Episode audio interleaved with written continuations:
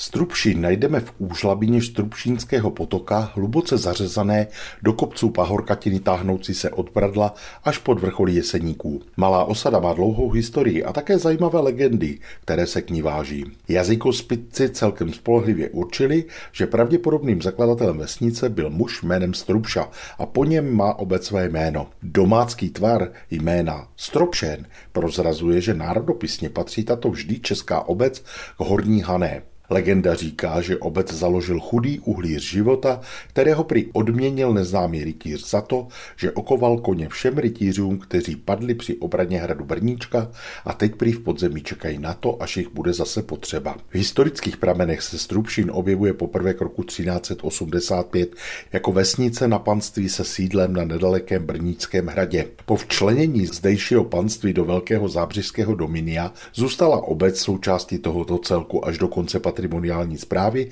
v roce 1848. V počátcích neměla obec mnoho obyvatel, spíše se jednalo o takovou větší samotu. V roce 1516 je v berních dokumentech uváděno, že ve Strupšině žijí čtyři rodiny.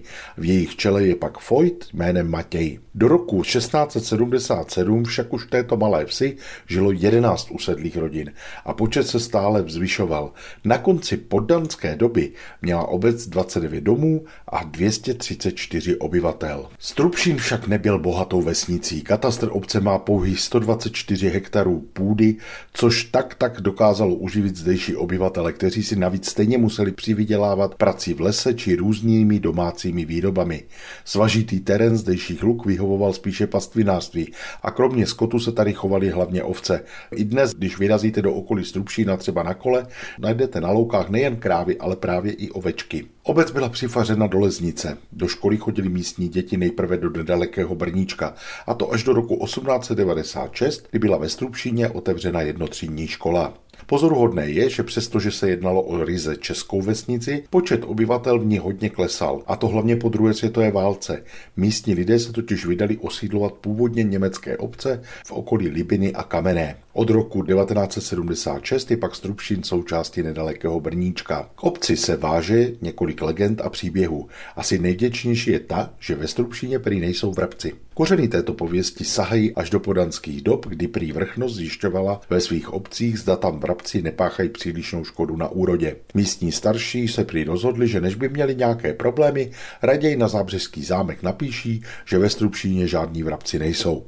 To se rozneslo po okolí a pocestní prý si z místních dělali šouvky. Tak se prý jednou vsadili s jedním takovým posměváčkem osud piva.